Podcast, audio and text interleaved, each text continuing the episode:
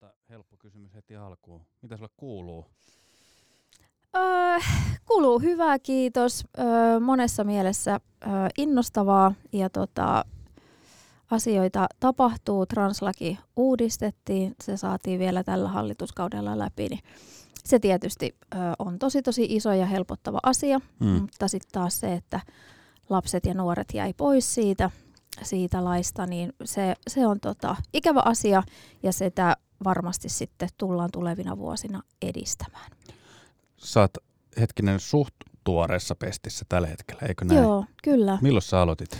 Mä aloitin toiminnanjohtajana Helsinki Pride-yhteisössä marraskuun alussa.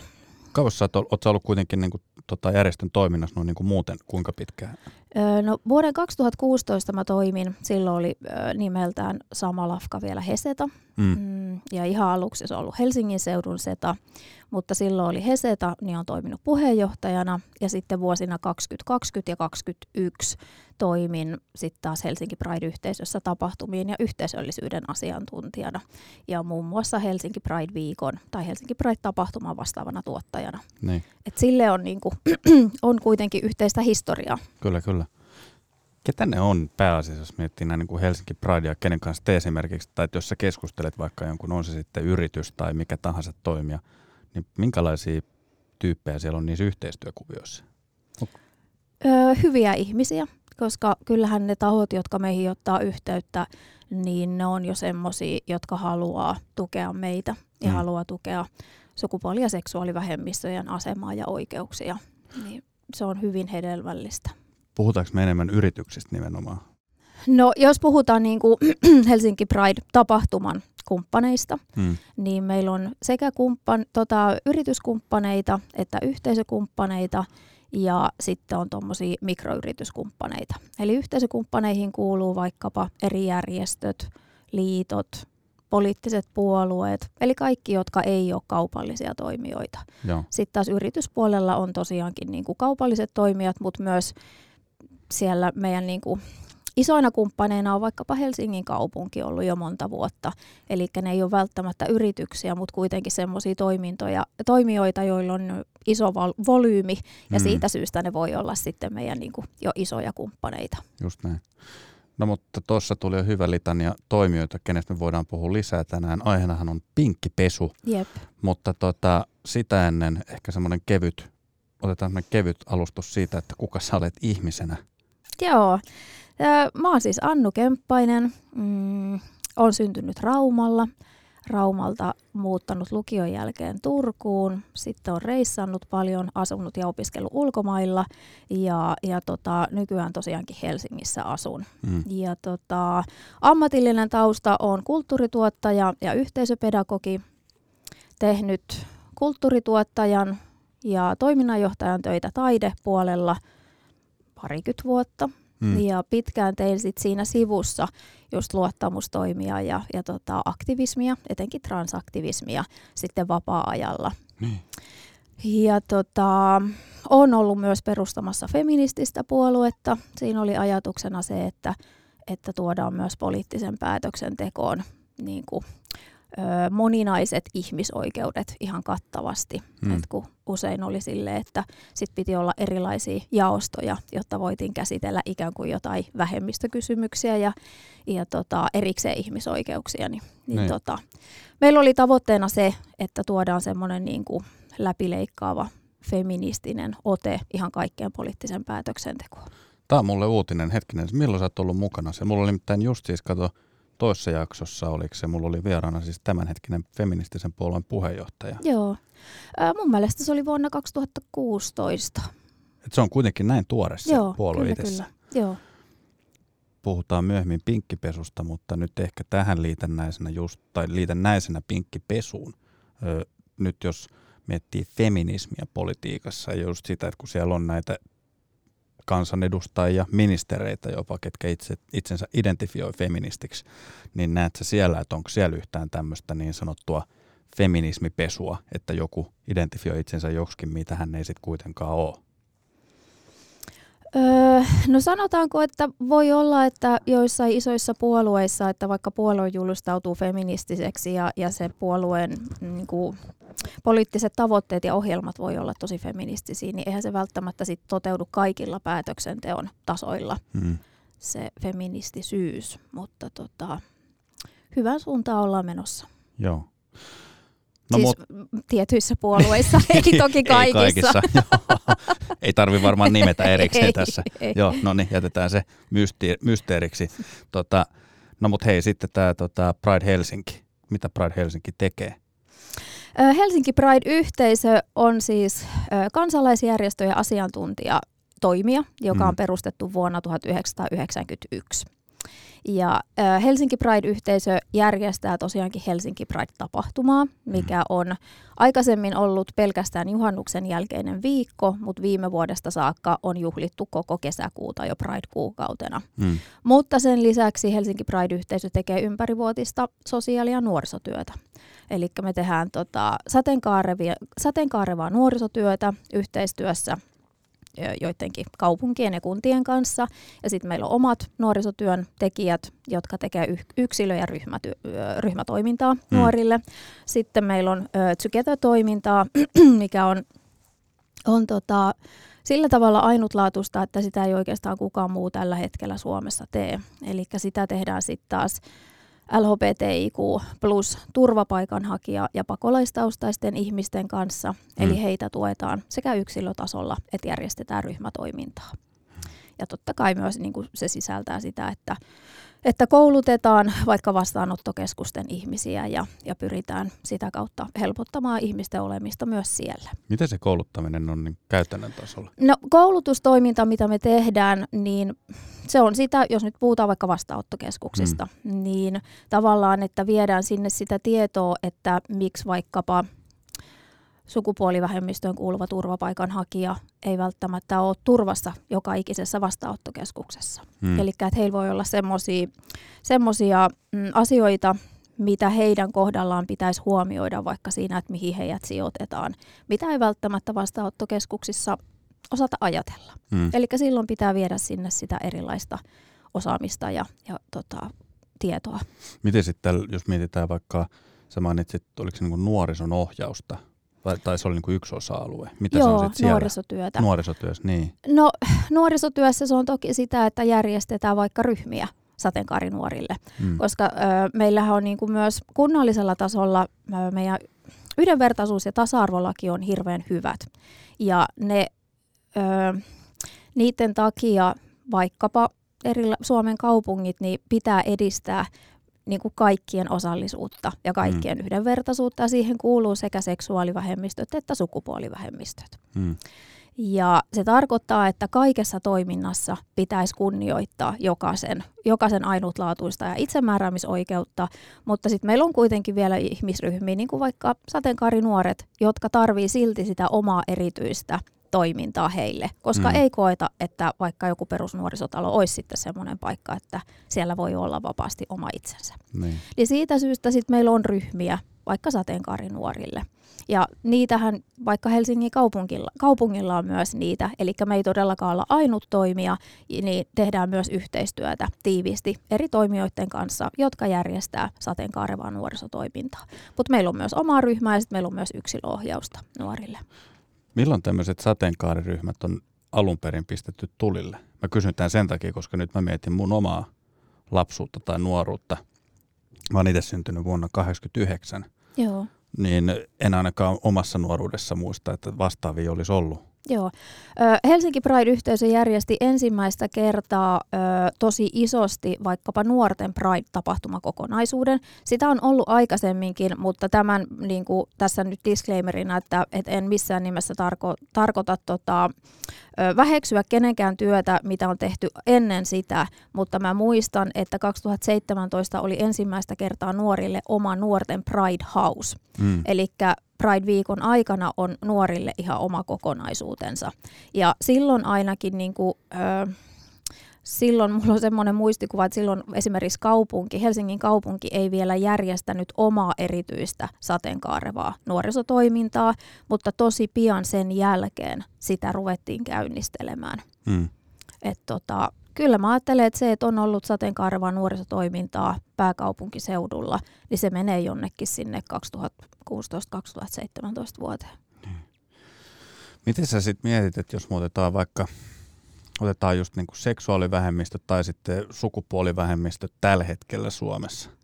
Ja ehkä kun nyt tässä podissa on tänä keväänä tarkoitus puhua tasa-arvosta aika mm. paljon. Miten sä koet, että näissä ihmisryhmissä tasa-arvokysymys, miten se toteutuu tällä hetkellä? Öö, no tota, tasa-arvolaki tosiaankin sisältää sukupuolten välisen tasa-arvon ja siihen kuuluu nykyään myös sukupuolivähemmistöt. Eli tasa-arvolaki edellyttää ja velvoittaa ö, työnantajia ja isoja organisaatioita edistämään myös sukupuolivähemmistöjen oikeuksia. Hmm.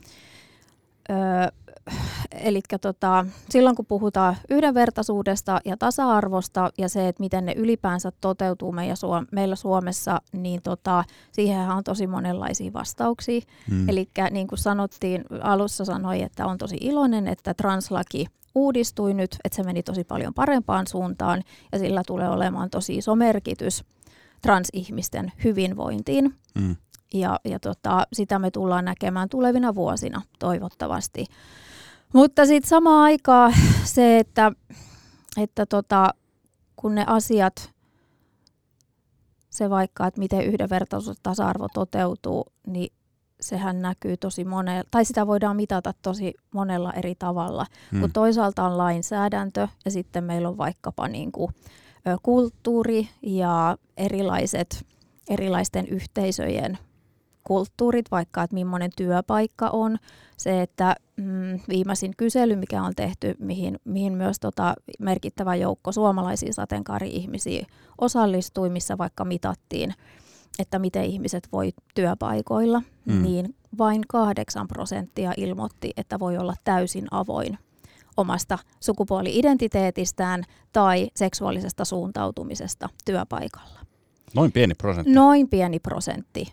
Eli kaikista vastaajista, niin se, että et toki siinä pystyy sitten erittelemään vaikka, että okei, että binaiset vastasi näin, transfeminiinit vastasi näin, e, mutta että kun kaikki lasketaan yhteen, niin vain 8 prosenttia täysin avoin. Hmm.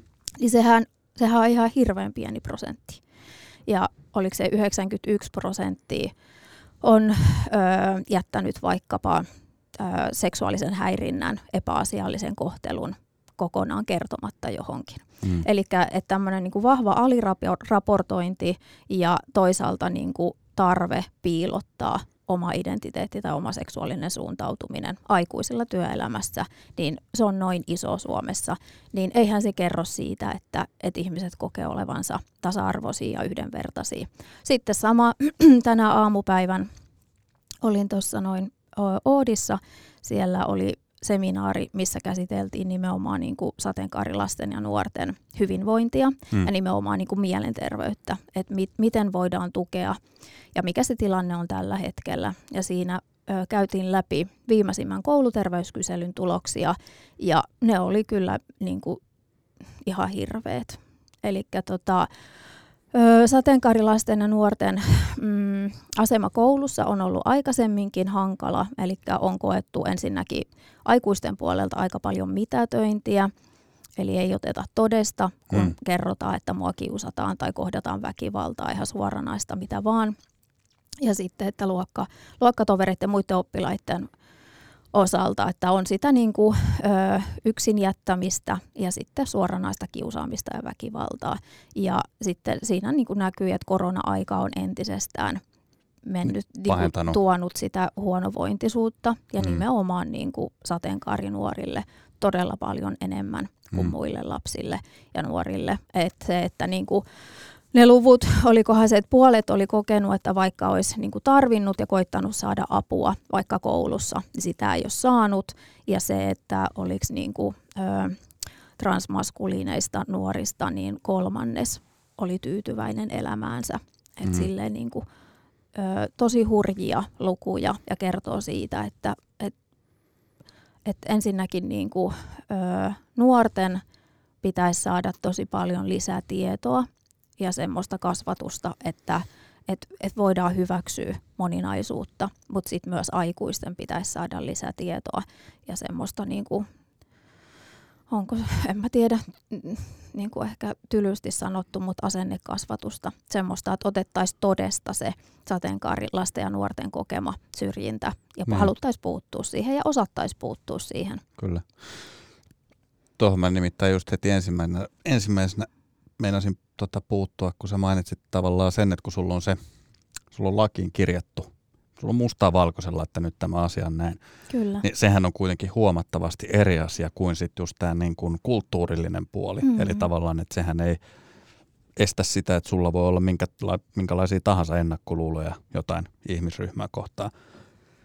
Mä jotenkin nyt tota sun vastausta, kun mä tässä nyt reflektoin, niin kahdeksan pinna on aika yllättävä. Sä mm-hmm. puhuit tästä työ, tota, tota, avoimuudesta, että miten sä voit olla avoin työ, ympäristössä, niin en mä tiedä, miten sä sitten niinku koet, kun sä puhuit esimerkiksi just tästä asenteesta. Mi- mistä semmoinen asennekorjaus lähtee sitten liikkeelle, jos miettii niinku nimenomaan aikuisia ihmisiä? Öö, niinpä. Mä ajattelen, että Suomessahan ihmiset on aika hyviä tottelemaan. Eli kyllä mä ajattelen, että se on ihan merkittävä asia, että meillä lainsäädäntö lainsäädäntöä korjataan koko ajan. Mm. Eli niin kuin mä sanoin, että mä ajattelen, että meidän yhdenvertaisuus- ja tasa-arvolait on ihan hirveän hyviä. Ja ne on varmasti myös yksi asia, mikä näkyy vaikkapa meidän kumppaneissa ja meidän toiminnassa.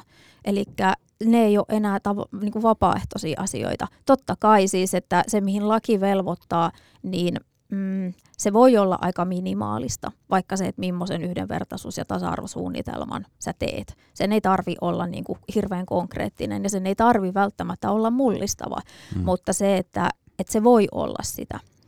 Eli ensinnäkin just tämä lainsäädäntö, mutta kyllä mä ajattelen, että, että ihan myös tiedon jakaminen.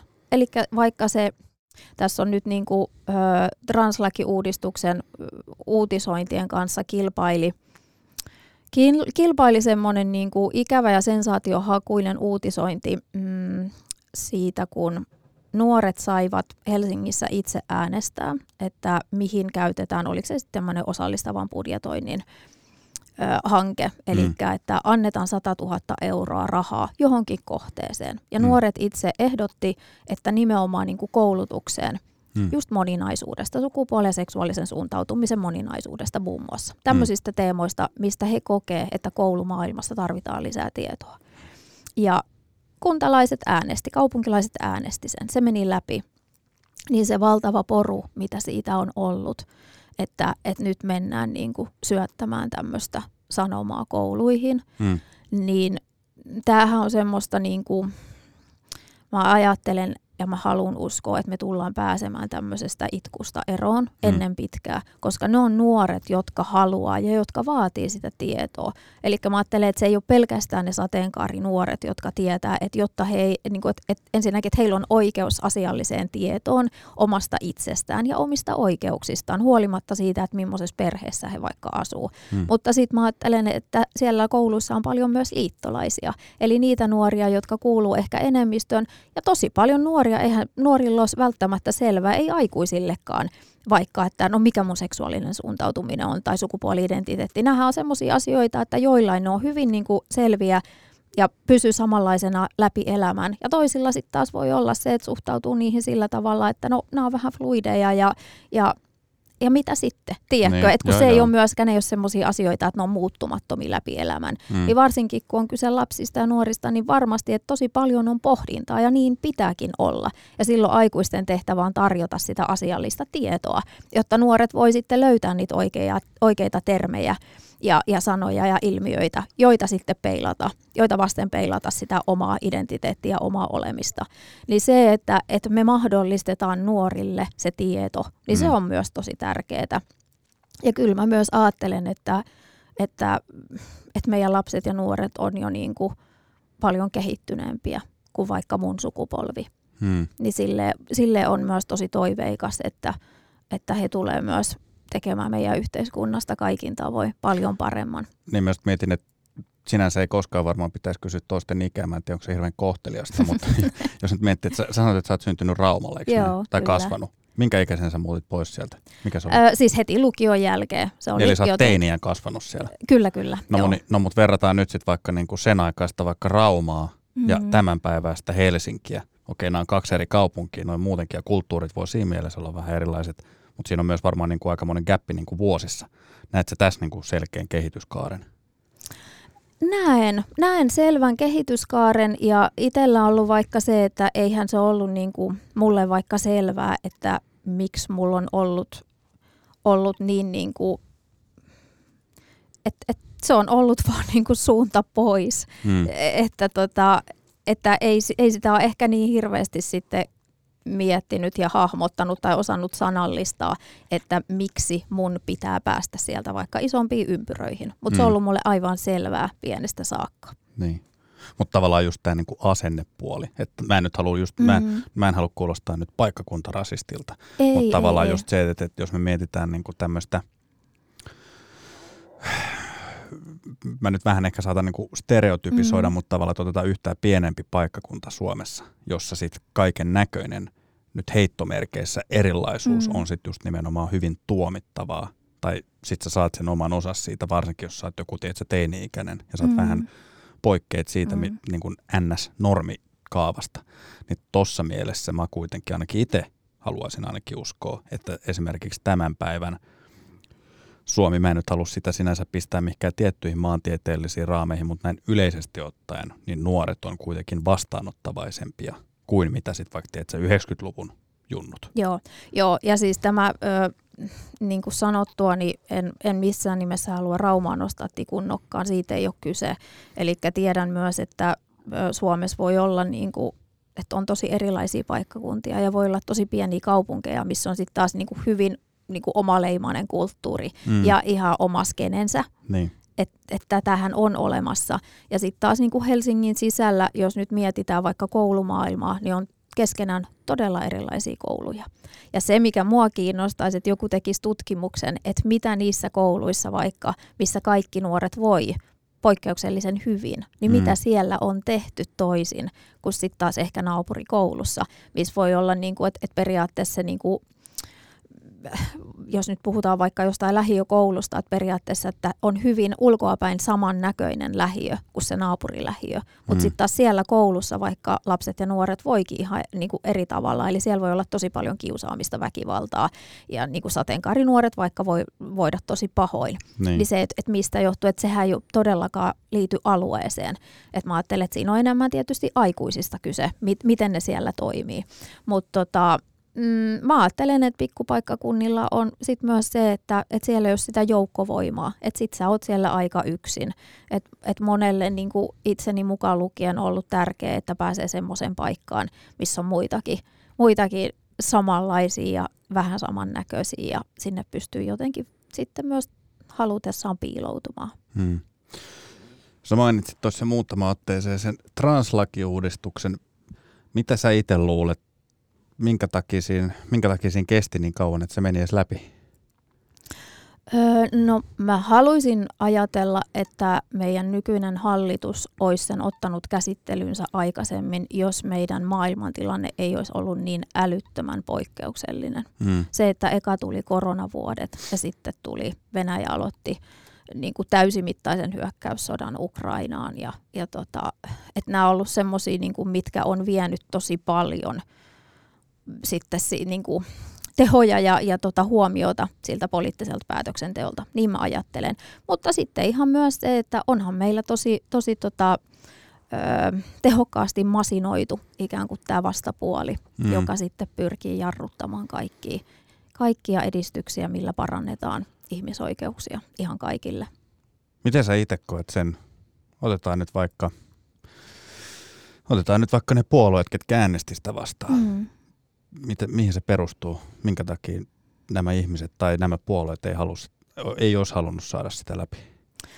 No mä ajattelen, että meillä on tietyt puolueet, kenen kohdalla sitä ei välttämättä edes tarvitse miettiä niin hirveästi. Että kyse on vaan siitä nimenomaan, että, että tota, mm, halutaan vastustaa. Ja mä ajattelen, että se on myös semmoista niinku rumaa politiikan teon, öö, se on sitä niinku politiikan teon välinettä oikeastaan, että mä en edes ajattele, että siellä välttämättä ne yksilöt uskoo niihin asioihin, mitä he yhdessä puolueena ajaa. Mutta että kyse on siitä, että on profiloiduttu tietyllä tavalla ja halutaan ö, ääniä. On laskettu syste, hyvin systemaattisesti, että tämmöisellä politiikalle, to, politiikalla me varmistetaan nämä äänet. Et mm. Mä ajattelen, että siinä on kyse ihan vaan niinku vallanhimosta. Mm. Ja, ja sitten ne ihmisoikeudet ollaan valmiit uhraamaan, jotta saadaan se oma, omaa valtaa kasvatettua ja ylläpidettyä. Mutta sitten taas se, että, että vaikka niinku keskusta hallituspuolueena päätti tehdä siitä oman tunnon kysymyksen, niin se oli tietysti ihan valtava pettymys, mm. koska heiltä, heiltä oli lupa odottaa paljon enemmän. Kyllä. Niin kuin itse mä mietin sitä, kun sivusta seuraa kansalaisena, mä katsoin sitä tota, täysistuntoa, kun sitä siellä tota, käytiin läpi ja sitten mä jäin vaan niin kuin miettimään sitä, kun jos nyt ottaa tämmöisen, niin kuin, no okei, sulla on hallitus, sitten sulla on tämä oppositio, sulla on käytännössä niin kuin vasemmisto ja sitten on oikeisto. Ja sitten molemmat osapuolet kuitenkin loppujen lopuksi tuntui mun mielestä asennoituvan toistensa argumentteihin tai niin kuin lausuntoihin hyvin silleen, miten mä sen sanoisin, vähän niin kuin ylimielisesti. Mm. Mä, mä, en, niin kuin, mä en halua sinänsä tässä tota, puheenvuorossa ottaa kantaa siihen, että kumpi on oikein. Mun pointti on just nimenomaan siinä, että kun mä katson niitä vaikka persuja, ketkä siellä huutelee sinne tota Marinin päätyä, että olette mm. tota, täysin idiootteja, mm. niin niillä on saman tien semmoinen niin koppava asenne sitä mm. tilannetta kohtaa. Sitten samaan aikaan, kun taas vaikka sitten Marin haluaa pyytää anteeksi niin kuin, tota, transtaustasilta ihmisiltä, että tässä niin kuin loukataan täysin ihmisoikeuksia näin. Ja sitten kun mä niin kuin mietin tuota keskustelua, kun näin ylipäätään mikä tahansa tämmöinen poliittinen kuuma peruna, joka helposti polarisoituu, niin sitten mä niin kuin mietin, että onko tämäkin semmoinen aihe, mistä me ei vaan niin kuin yksinkertaisesti voida käydä tiedätkö, semmoista rationaalista keskustelua, koska vaikka mä en allekirjoita, sanotaan vaikka tiedätkö, persujen tai vaikka kokoomuksen näitä kommentteja jostain näistä intti heitoista, mitkä tuntuu jotenkin todella absurdeilta.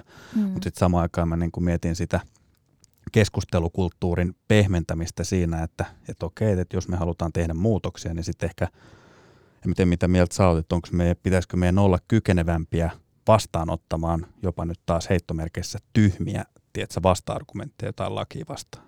Ymmärrätkö, mitä mä kysyn?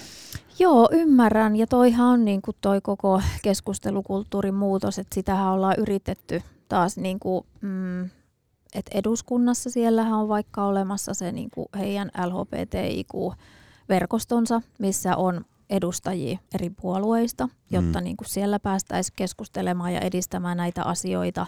Mä ajattelen, että siinä on kyse myös siitä, että ikään kuin sitä kautta saataisiin kaikkiin puolueisiin taas sitä asiallista tietoa ja ymmärrystä asioista, jos sitä kaivataan. Ja se, että niin kuin kansalaisjärjestöt on keksinyt kaiken näköisiä hankkeita, erätulimetodeita ja muita, että millä pystyttäisiin pystyttäisi ö, opettamaan ja kannustamaan semmoiseen niin arvostavaan dialogiin. Mm-hmm. Se, että Suomessa ei ole semmoista pitkää historiaa ja perinnettä vaikkapa niin kuin oikeasti hyvistä väittelytaidoista. Se ei ole semmoista, mitä kouluissa on opetettu. En tiedä, toivon, että sitä, se on nyt jo jotenkin opetussuunnitelmassa, mm. mutta että onhan Suomessa ö, aika semmoinen, niin kuin, mm, no ei niin rikas keskustelukulttuuri. Ja mä niin. ajattelen, että se näkyy myös tuossa. En tarkoita sitä, että ettäkö muualla maailmassa jotenkin vaikka niin kuin politiikan teossa keskustelukulttuuri olisi upeata ja arvostavaa. Päinvastoin ollaanhan siitä mm. nähty niin kuin ihan toisenlaista trendiä. Että mä ajattelen, että se on niin kuin myös osa ehkä tätä, millaista niin kuin, mitä, mistä voi vaikka sosiaalista mediaakin syyttää, että miten niin kuin on tavallaan tuotu semmoinen, niin kuin, luodaan semmoista semmoista niin kuin omia mielipiteitä ja näkemyksiä tukevaa tietoa tuodaan vaan sun ulottuville, niin sehän luo tietysti tietynlaista ajattelua ja tietynlaista puhetta. Hmm. Että se, että millaisia vaikka Yhdysvaltojen presidentin vaalit on ollut Niin, kyllä. viimeisiä kertoja, niin sehän on ihan hirveetä, vaikka siellä sitten taas keskustelukulttuuri on ehkä ollut niin kuin jotenkin parempaa ja rikkaampaa kuin Suomessa. Mutta tota, tämäkin on niin kuin jotenkin hyvin kahtaalta, kahtaalle menevä. Et toisaalta on just tämä niin kuin, niin kuin polarisoituva ja, ja niin kuin hyvinkin raju, vaikka just niin kuin poliittinen väittely, mikä mm mikä on jo ihan kauheata, että ajattelee, että apua, että mä en halua edes, että mun lapset joutuu kuuntelemaan tuommoista, että aikuiset puhuu tolla tasolla, tuommoisesta valta-asemassa tolla tavalla toisilleen. Mm. Mutta sitten taas toisaalta just se, että yritetään ruohonjuuritasolla ja, ja varmasti niin kuin myös koulumaailmassa sitä, että, että voidaan keskustella kunnioittavasti, vaikka oltaisikin tosi eri mieltä. Kyllä. Koska yksi, mitä mä oon miettinyt, niin mä käytän nyt itseäni esimerkkinä tässä, koska mä oon itse semmoinen tyyppi, että mä opin uusia asioita näin niin kuin ylipäätään elämässä hyvinkin tyhmien kysymysten kautta. Mun on niin kuin pakko päästä kysymään todella, niin kuin, vaikka ne, niin kuin, sit kun sä oot oppinut jonkun asian, niin sit mm. sä ehkä ymmärrät, että sä oot toi kysymys, minkä mä oon heittänyt, saattaa olla aika niin kuin absurdi, mutta tavallaan sitä kautta mä saan niin kuin klousattua tietyt vaikka asiat pois mun mielestä ja näin päin pois. Sä varmaan saat kiinni, mitä saan, mä saan, takaa. kyllä. Niin mä niin kuin tota mietin, että kun, kun musta tuntuu, että otetaan nyt sitten vaikka niin kuin just tota, sukupuolivähemmistöihin mm. liittyvät kysymykset.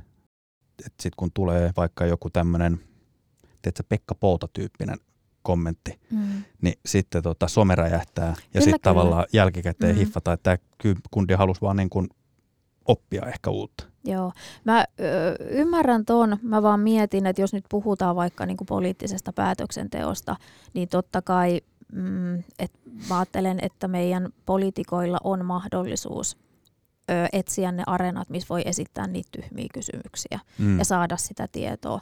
Et toki ajattelen, että silloinhan on kyse nimenomaan semmoisesta valtataistelusta ja, ja tota, populismista, että jos niin. niitä tyhmiä kysymyksiä ja niitä omia hyvin väärään tietoon ja ennakkoluuloihin perustuvaa vihapuhetta tuodaan silloin, kun keskustellaan nimenomaan jonkun ihmisryhmän oikeuksista, että et eihän se ole silloin, niin kuin, se ei ole oikea paikka esittää niitä kysymyksiä. Et tota, toivon, että, että niitä, jos, jos oikeasti on kyse siitä, että ei ollut vaan mahdollisuus niitä esittää, niin sitten, sitten oltaisiin vähän neuvokkaampia ja etittäisiin toisenlaiset vähemmän vahingolliset areenat niin. niille keskusteluille.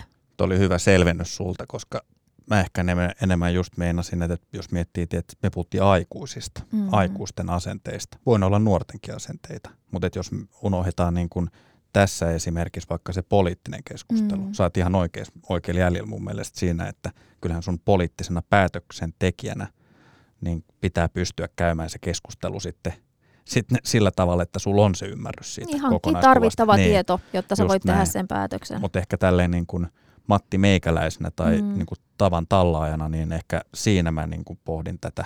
En mä tiedä, mm. näet, miten sä siinä Niin, näet? no mä jotenkin siinäkin ajattelen, ajattelen, että meillähän on nykyään vaikka Suomessa lähestulkoon kaikilla internet meidän käytössä. Mm.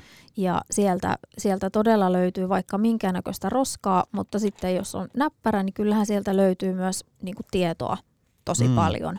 Että sitten taas niin kuin, ihan millaista tietoa vaan ikinä haluaa ja, ja vaikka niin kuin, videoita ja mitä vaan. Siis ongelmahan tässä nyt tietysti taas on se, että, että sielläkin tapahtuu tämmöistä niin kuin rajua polarisaatiota ja jos ei ole medialukutaitoa tai on hiukankin niin kuin innostunut jostain asiasta, niin toki sit se tieto voi olla semmoista, että mikä on vaikka mun näkökulmasta ihan väärää. En mm. sitä sano yhtään, mutta että jos on niin kuin hyvät aikeet ja haluaa vaikka ymmärtää, että mitä tarkoittaa transsukupuolisuus, niin kyllähän siitä saa aika hyvää tietoa sieltä. Mutta, mutta tota, tunnistan myös ton ja mä ajattelen, että, että just nämä niin kuin eri eri tota, erätaukodialogit, miksiköhän mä sitä aikaisemmin puhuinko mä jostain erätulesta, no erätaukodialogit ja muut, niin kyllähän siinä on just se mun mielestä ideana, että, että se, että voi tuoda sinne kaikenlaisia asioita ja silti käydä kunnioittavaa dialogia mm. ja sitä kautta just edistää myös niin kuin erilaisten ihmisryhmien kohtaamista ja, ja keskinäistä kunnioitusta ja ymmärrystä. Just näin. Tota, no mutta sitten pinkkipesu Mm. Öö, mitä sä, sä sanoit äsken aika monta, esimerkiksi näitä tota, kuinka moni Helsinki Pridein kanssa tota, näitä yhteistyötoimijoita. Öö, nyt en mä tiedä, ei, mä en halua asettaa sua nyt asemaan, että sä rupeisit yhtäkään näistä kyseisistä toimijoista tässä niin luettelee tai dumaamaan. Mutta jos nyt miettii termiä pinkkipesu ja ylipäätään ehkä näin ilmiötasolla Suomessa, mm. koet sä, että sitä tapahtuu? Ö, tosi vaikea kysymys, ö, koska tota, mm, taas se, että millaisin silmin katsoo tota mm. asiaa, niin varmasti voi nähdä vähän eri tavalla.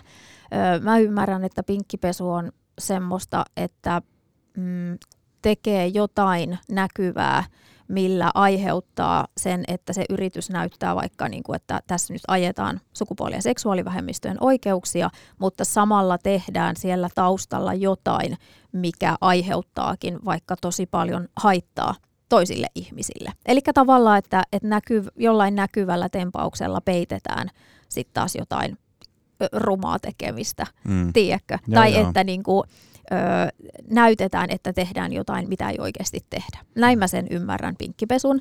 Ja tota, varmasti kaikki toimijat on semmoisia, että, että meistä, meistä kukaan ei ole vielä täydellinen missään, mitä tehdään. Ja tota, välillä kompastellaan. Mutta ö, meidän kumppaneista, niin tota,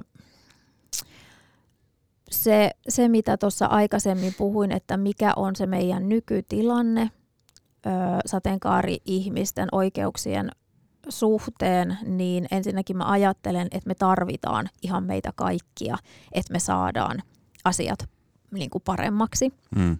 Se, että jos me puhutaan koulumaailmasta, niin se, että meillä on kumppaneita, jotka vaikka on, joilla on isosti niin kuin vaikka resursseja ja mahdollista järjestää koulutustoimintaa tai rahoittaa sitä eri kouluihin, hmm. niin mä ajattelen, että se on, niin kuin, se on ihan älyttömän tärkeä asia. Se, että jos meidän työelämässä vaan 8 prosenttia tällä hetkellä uskaltaa olla täysin avoimia omasta identiteetistä ja, ja seksuaalisesta suuntautumisesta, niin musta se tarkoittaa myös sitä, että meidän pitää tehdä tosi paljon tiiviimpää yhteistyötä työelämän kanssa, hmm. jotta me saadaan työelämästä semmoista, että sinne ihan oikeasti kaikki pääsee osaksi kaikille eri niin kuin portaille ja sitten, että, että se on myös sit semmoista, että, että sekä niin kuin se on työntekijöilleen hyvä, mutta että siellä tuotetaan myös hyvää palvelua, mikä on oikeasti niin kuin kaikkien saatavilla. Hmm. Niin tota, siihen, siihen me tarvitaan meidän kumppaneita. Mitä mieltä sä siitä, kun on tämä tämmöinen, en tiedä onko tämä tämmöinen ehkä jossain määrin pinkkipesun semmoinen huipentuma tai tämä, niin kuin mistä se määritelmä melkein jopa tulee, eli siitä, että kun meillä on tämä, tota, onko se nyt kesäkuussa, kun on toi Prideit, niin sitten kato, sulla on firman, tai sulla on joku yritys X, ja yritys X on siellä somekanavissa ne sateenkaarivärit siinä tota brändin logossa, mutta sitten sen mm. jälkeen just tämä kato yhdistettynä just tämä sun kahdeksan pinnaa, mistä kerroit. Jep. Niin se tuntuu jotenkin niin kuin, onko mä oikein jäljillä tässä näin, että se, se ei nyt ihan riitä se lippu siellä somessa? Öö, joo, ei. Mä ajattelen, että tämäkin on niinku, tämäkään ei ole öö, ihan yksilitteinen asia. Mm. Että se, että mulle vaikka sateenkaari-ihmisenä se, että mä näen sateenkaarilippuja eri paikassa, niin se on ihan hirveän tärkeää. Niin. Eli mä en halua myöskään sitä väheksyä. Totta kai me ollaan kaikki erilaisia, ei, kaikille se ei välttämättä ole ihana asia ja, ja niin kuin osa meidän yhteisöstä sitten taas voi vaikka huonosti Pride-viikolla ja Pride-tapahtumien aikaa, jolloin nämä kaikki asiat nousee tosi isosti esille. Hmm. Eli niin tämäkin on tosi yksilöllistä, mutta esimerkiksi mulle se on ihan valtavan vahva viesti siitä, että, että niin kuin mä saan olla olemassa ja, ja niin kuin mua juhlitaan, niin onhan se ihan mieletön. Mutta sitten toisaalta se, että se sateenkaarilippu, että kyllähän se on myös, niin kuin, että jos sitä ajattelee, että se on ikään kuin lupaus jostain, niin pitäähän se lupaus lunastaa. Että sehän on ihan kauhea tilanne, että jos vaikka joku firma on silleen, että nyt meillä on tämä niin sateenkaarilippu printattu vaikka meidän ravintolameny tai mitä se ikinä on, ja sitten mä menen sinne, ja sitten mä saisinkin siellä jotain niin kuin ihan hirveätä kohtelua. Niin sittenhän mm. on, tiedätkö, semmoinen niin kuin, kaksinkertainen läimäsy kasvoihin. Juuri Mm. kun mä olin silleen, että hei, että nämä juhlii mua ja ne on mun kanssa tässä. Eli totta kai se on tosi iso lupaus jostain. Mutta tota, meidän kumppanit, on, siis meillä on ollut ilo tehdä tosi monen kumppanin kanssa jo monta vuotta Mm. kumppanuutta. Ja se, että se on koko ajan niin kuin muuttanut muotoaan ja syventynyt. Joitain vuosia sitten mun mielestä aika monessa se kumppanuus oli nimenomaan niin kuin viestinnällisiä tekoja Mm. mutta monissa yrityksissähän ollaan niin kuin tosi monessa asiassa jo niin kuin edellä, että jos on paljon resursseja tehdä hyvää, niin Mm. silloinhan asiat voi mennä tosi kovaa eteenpäin. Eli tota, mä ajattelen, että tosi, tosi monella kumppanilla se katse on silleen kääntynyt jo vuosia sitten sisälle päin. Eli katsotaan niitä omia prosesseja, että miten me voidaan olla ensinnäkin niin kuin parempi työnantaja ja parempi palvelujen tarjoaja ja parempi liittolainen niin kuin Mm. mm. sateenkaari-ihmisille. Eli me ensinnäkin koulutetaan meidän kumppaneita ja, ja he tosi mielellään ilolla ottavat sitä vastaan, eli haluavat kaikin tavoin huomioida sitä, että miten, miten he voi omissa prosesseissaan ja omissa tiloissaan ja lomakkeissaan ja kaikessa huomioida su- sukupuoli- ja seksuaalivähemmistöt. Mm. Ja tota, sitten meillä on, kuuluu niihin kumppanuuksiin tosiaan myös sen koulutuksen lisäksi on semmoista niin kuin verkostotoimintaa, että miten, miten myös niin kuin toimijat pystyy jakamaan hyviä käytäntöjä toisilleen. Eli kyllä mä ajattelen, että siinä ihan oikeasti ollaan jo niin kuin aika syvällä ja, ja tota, aika kaukana pinkkipesusta siinä mielessä, että halutaan vilpittömästi koko ajan niin kuin miettiä, että miten, miten voitaisiin toimia vielä paremmin. Ja se, mitä, mistä mä niin kuin ajattelen, että mikä siinä on myös iso voima ja, ja tota, semmoinen turva sateenkaari ihmisille, että meillä on noita liittolaisia ja kumppaneita myös niin kuin, ihan kaike, kaikissa niin kuin yhteiskunnan osa-alueilla, koska sitten taas niin kuin poliittinen päätöksenteko, että sehän on aina, että okei, nyt meillä on ollut tietynlainen hallitus, mutta sitten me ei tiedetä nyt, kun on huhtikuussa vaalit, että millainen on vaikka meidän seuraava hallitus. Mm. Niin, että jos me ollaan pelkästään ö, poliittisen päätöksenteon ikään kuin ö, armoilla, Mm. niin me ollaan tosi paljon heikompia silloin. Että sitten taas, että niinku, että tuommoisella kumppanuustyöllä me voidaan myös sitten taas varmistaa semmoista niinku ihan erilaista pysyvyyttä, mikä ei, ei samalla tavalla heilahda, niinku vaikka meille tulisikin tosi, tosi tota erinäköinen ja erilaista ihmisoikeuspolitiikkaa ajava hallitus kuin meillä on tällä hetkellä. Niin. En mä tiedä, onko kyllä se, miten mä sen nyt kysyisin. Kun jos mä mietin nyt, otetaan pink, sulla on pinkkipesu ja sitten sulla on viherpesu. Mm. Siinä on kaksi tämmöistä niin kuin hyvin tyypillistä Kyllä. ilmiötason tekijää. Ja nyt jos niin kun se, mikä viherpesus on ainakin se, jos mä mietin semmoista perimmäistä ongelmaa, niin siinähän on se, että siellä puhutaan vastuullisuudesta tai Mhm. ympäristövastuullisuudesta, mutta siinäkin, okei, että se voi olla joko ihan täyttä bullshittia tai vaihtoehtoisesti se on vaan niin kuin käytännössä oman edun tavoittelua. Niin kun mä en, mä niin kuin toisaalta kyllä mä, haluan, mä en halua olla pessimisti, Mm. niin kuin siinä mielessä, mutta ö, kun sä sanoit tuosta, että, että kuitenkin uskot siihen, että yritykset on menossa niin kuin eteenpäin Mm. näissä asioissa ja tapa, Niin, löytää siis niitä os, tapoja. Niin kuin, osa on, osa sen on, niin. tiedän. Mm. Niin, mutta joo, ja siis näin just, että, että siellä on totta, totta kai siis yrityssektorilla on varmasti siis paljonkin toimijoita, ketkä ihan aidosti oikeasti haluaa Mm. viedä näitä asioita eteenpäin, mutta kyllä mä niin kuin itse, mua niin kuin, en mä tiedä voiko sanoa, että pelottaa, mutta ainakin niin kuin, kyllä ainakin kun mä näen jotain, tiedät sä, just näitä nimenomaisia näitä somelippuja, Mm. tai somessa niitä sateenkaarilippuja, niin kyllä mulla on niin kuin monesti tullut se ajatus päähän, että no onpas nyt kyllä jännä, jännä kampanja näin niin kuin tiettynä aikana vuodesta, mutta sitten Joo. sen, kampan, tai sen tota vuoden ajan, tai otetaan sen Pride ulkopuolella, niin sitten taas mennään ihan eri suuntaan. Kyllä. No toihan on vähän sitä, että, että tavallaan niin kuin ensinnäkin meidän kumppanuustyössä me pyritään nykyään, että se on ympärivuotista työtä. Eli se ei Okei, voi olla mm. niin, että sä oot sen jonkun tietyn viikon tai kuukauden ajan, jolloin kiinnität niihin asioihin huomiota, Hmm. vaan että se on niin kuin ympärivuotinen yhteistyö, eli se tietty ohjelma, mihin sä sit sitoudut, Kyllä. jolloin se vaatii oikeasti sit jo niin kuin resursseja ja, ja halua. ihan eri tavalla, mutta tota,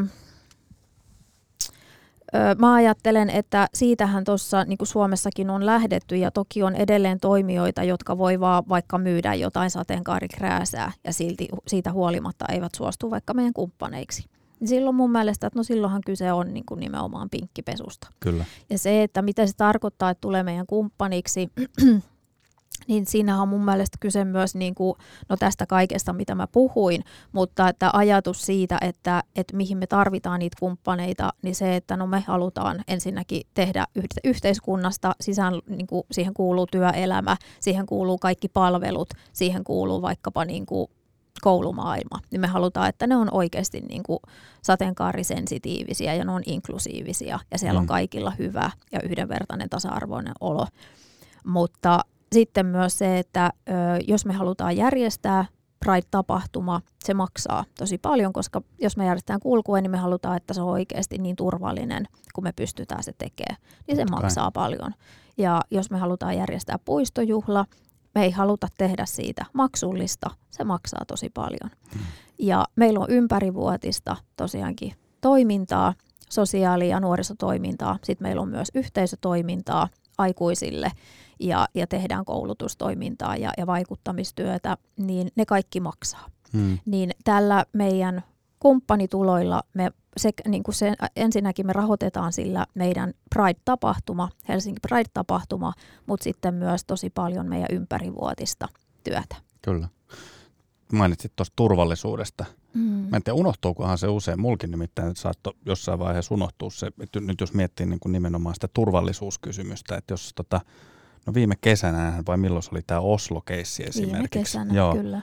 Ja sitten tota, eikö Unkarissakin, niin siellähän niin kulku on järjestetty, onko siinä sotilassaattoi vai kuka siinä on ollut ympärillä? Joo, ja sitten, että pitää niitä kaikki niin kuin, ikään kuin ajoesteitä tehdä, että kuka ei voi ajaa niin, sinne. Että eli se on oikeasti niin kuin, ei ole tarkoituskaan, että se näyttäytyy ulkopuolelle tietysti, että millaiset kaikkea, niin kuin, tiedätkö, että, että miten massiivista se on, mm. että millaiset turvarakenteet, mutta totta kai ne pitää olla ja niin kuin suhtaudutaan siihen ihan äärimmäisellä vakavuudella, niin, tota, niin sitten vaan se on vähän sitä kanssa, että, että, että toisaalta, että jos kritisoidaan siitä, että, että miksi te otatte kumppaneita, niin sitten, että no kuka sen sitten maksaa. Että en mä mm. missään nimessä halua, että meidän sateenkaariyhteisö joutuu maksamaan näistä tapahtumista. Ja sitten taas, että, että Pride kulkuu, että se on ensisijaisesti edelleen, se on mielenosoitus, mutta se on jo niin valtava mielenosoitus, että meidän sen järjestäjinä pitää satsata siihen niin paljon, että se olisi mahdollisimman turvallinen kaikille osallistujille. Ja oli Helsingissäkin tämä kaasuhyökkäys. Kyllä, Milloin kyllä. se oli 2000? Oliko se 18 vai 17 vai? Niin, ei siitäkään siis ole pitkä aika, alle ei, 10 vuotta. Ei. Joo, joo. Semmoinen kysymys tuli mieleen, just kun mietittiin, tai miettii tuota työpuolta, niin, tai itse asiassa parikin. Ensimmäisenä, mitä mieltä saat siitä, kun mä kuulin siis tämmöisen jutun, nyt mua ärsyttää, kun mä en mitenkään muista tämän kyseisen yrityksen nimeä, mutta mm. oli firma, jonka tavoitteena oli ö, että 10 prosenttia heidän työntekijöistä e, olisi niin kuin sukupuolivähemmistöjen edustajia tiettyyn vuoteen mennessä. Tämä oli niin kuin heidän, en tiedä oliko tämä niin kuin strate- strategia isketty missio, mutta tämä oli niin kuin vastuullisuusteko, minkä he halusivat. Oliko tämä joku suomalaisfirma? Tämä oli mun mielestä niin kuin globaalissa omistuksessa okay. oleva, mutta se operoi Suomessa Joo. myös. Ja siitä me vaan niin kuin keskusteltiin, että onko toisit niin kuin oikea suunta – koska en mä, mä en tiedä, mitä mieltä sä oot, kysytään ensin näin. Öö, mä pidän kiintiöistä. mä ajattelen, että niille on paikkansa ja niin kuin, että on osoitettu, että kiintiöillä on saatu paljon aikaan, mm. koska ö, on myös tosi paljon tutkimustietoa siitä, että miten ihmiset yleensä haluaa palkata hyvin itsensä näköisiä ja oloisia ihmisiä. Mm. Eli että ollaan sokeita tavallaan, kun ollaan, että minä vastustan kiintiöitä, kiintiöitä, niin sitten, että no onko meillä ollut kuitenkin semmoinen niin kuin valkoinen siis heteromieskiintiö, mikä on ollut ikään kuin näkymätön, mutta se on mm. oikeasti se, mikä meillä on ollut, koska jos vaan ne ihmiset on niitä, jotka palkkaa, niin sitten ne on palkannut niitä toisia, jotka on mahdollisimman lähellä heitä, niin siihen me tarvitaan niitä kiintiöitä rikkomaan sitä tietynlaista ajattelua. Eli sitten kun sinne saadaan sisälle myös niin kuin mahdollisimman paljon diversiteettiä, niin sitten huomataan, että hups, tämä olikin itse asiassa ihan tosi hyvä juttu, että nythän meillä on niin kuin paljon parempaa ajattelua ja, ja niin kuin myös pystytään tuottaa paljon parempia tuotteita ja palveluita, kun mm. meitä onkin täällä vähän erilaista jengiä. Mutta että se harvoin tapahtuu itsestään, koska ihmiset jumiutuu ja tulee sokeiksi vaikka omille ennakkoluuloilleen. Ja siis jos vielä niin kuin tästä niin. jatkan, että sukupuolivähemmistöt on kuitenkin ollut niin, niin ö, huonossa tilanteessa työmarkkinoilla.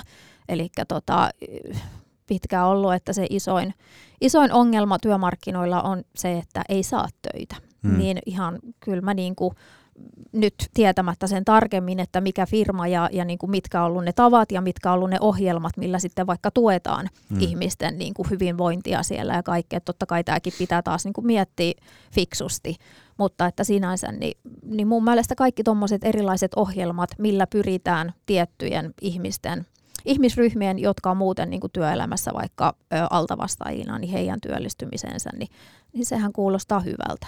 Niin.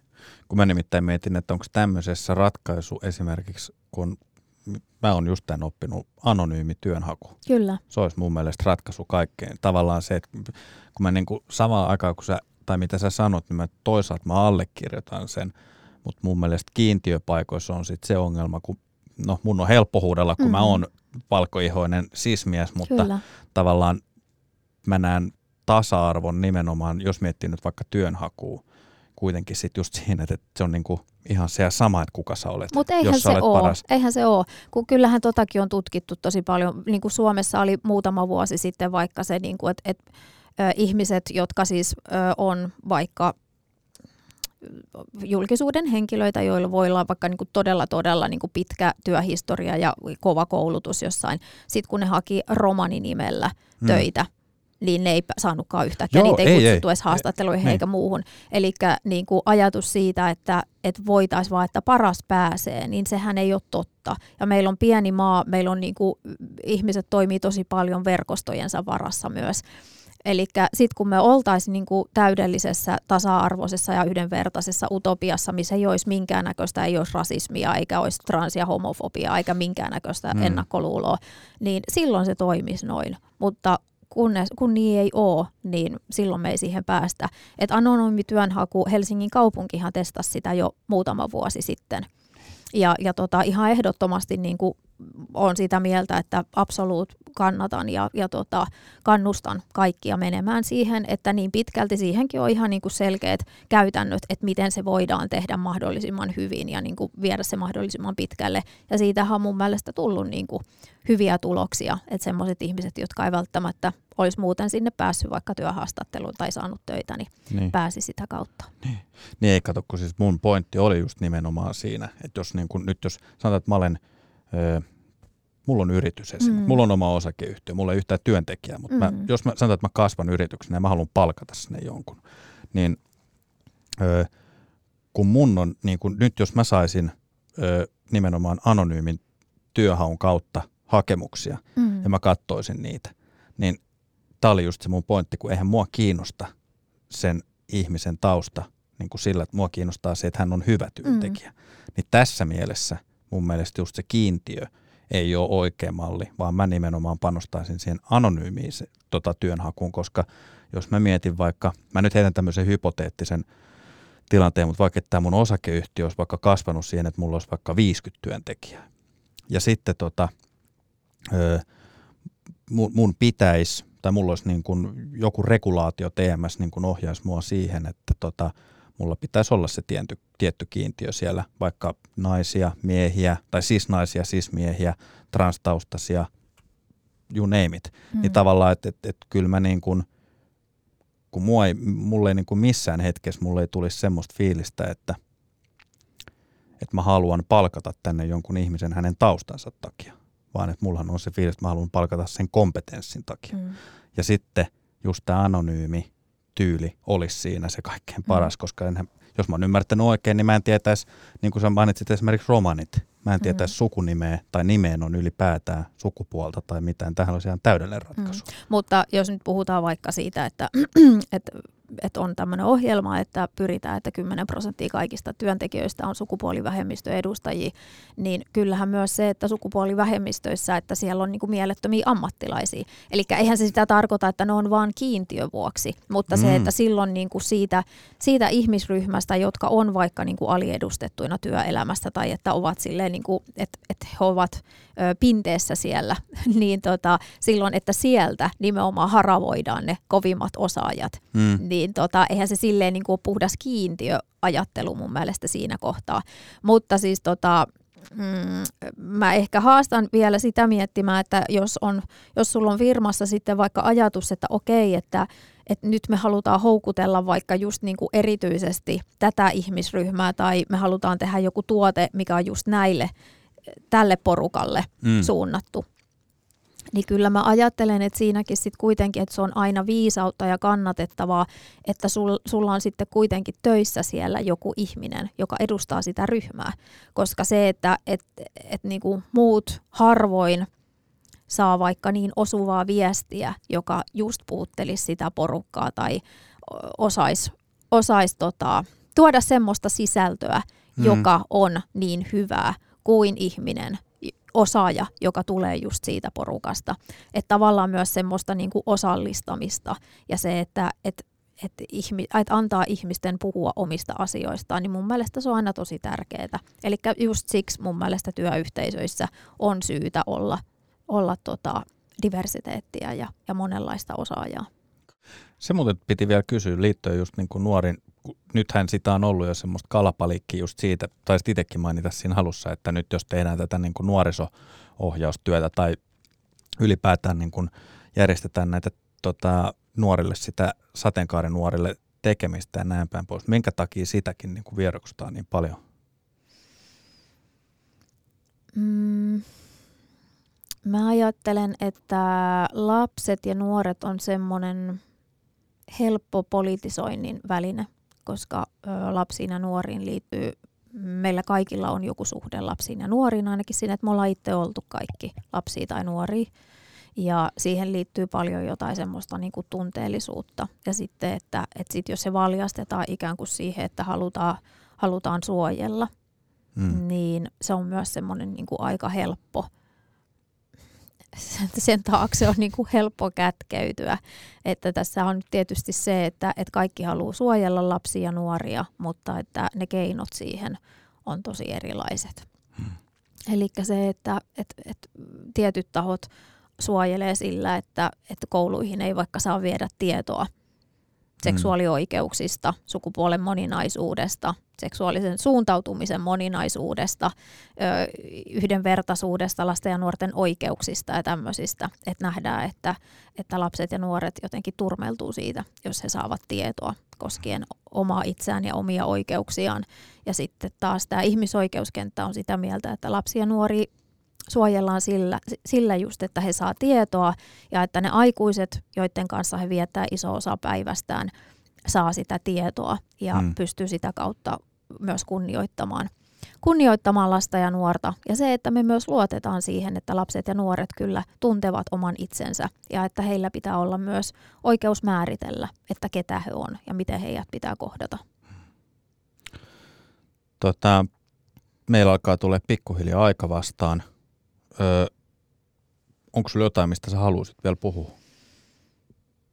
Tai jos sä haluaisit sanoa jotain?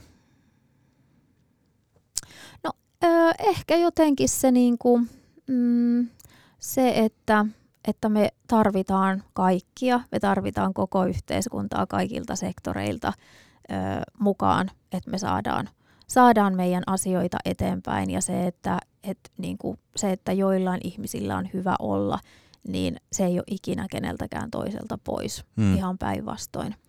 Että se on ehkä semmoinen niin kuin, se, minkä toivoisi, että kaikki ymmärtäisi, että, että se, että hyvinvointia lisätään, hmm. niin se, se vaan niin kuin tuo lisää ihan kaikille. Että, tota, että ihmisoikeudet ja ihmisten elämät ei ikinä saisi olla politiikan teon välineenä. Tota, miltä sun, niin kun, mitä sä teet tämän koko kevään? Se mun työ on niin kuin paitsi sitä niin kuin tapahtumaan liittyviä asioita, mutta sitten myös tietysti sen ympärivuotisen työn mahdollistamista ja tukemista. Yes. Hei, kiitos haastattelusta. Kiitos. Ja tsemppiä seuraavan tapahtuman järjestämiseen. Kiitos, kiitos. Paljon tässä on, eihän tässä ole kolme kuukautta, Älä neljä kuukautta. viitti, onhan tässä nyt koko kevät aika. Niin, no mutta nopea se sieltä tulee. Hei, Joo, kiitos sulle. kiitos. Moikka. Moi moi.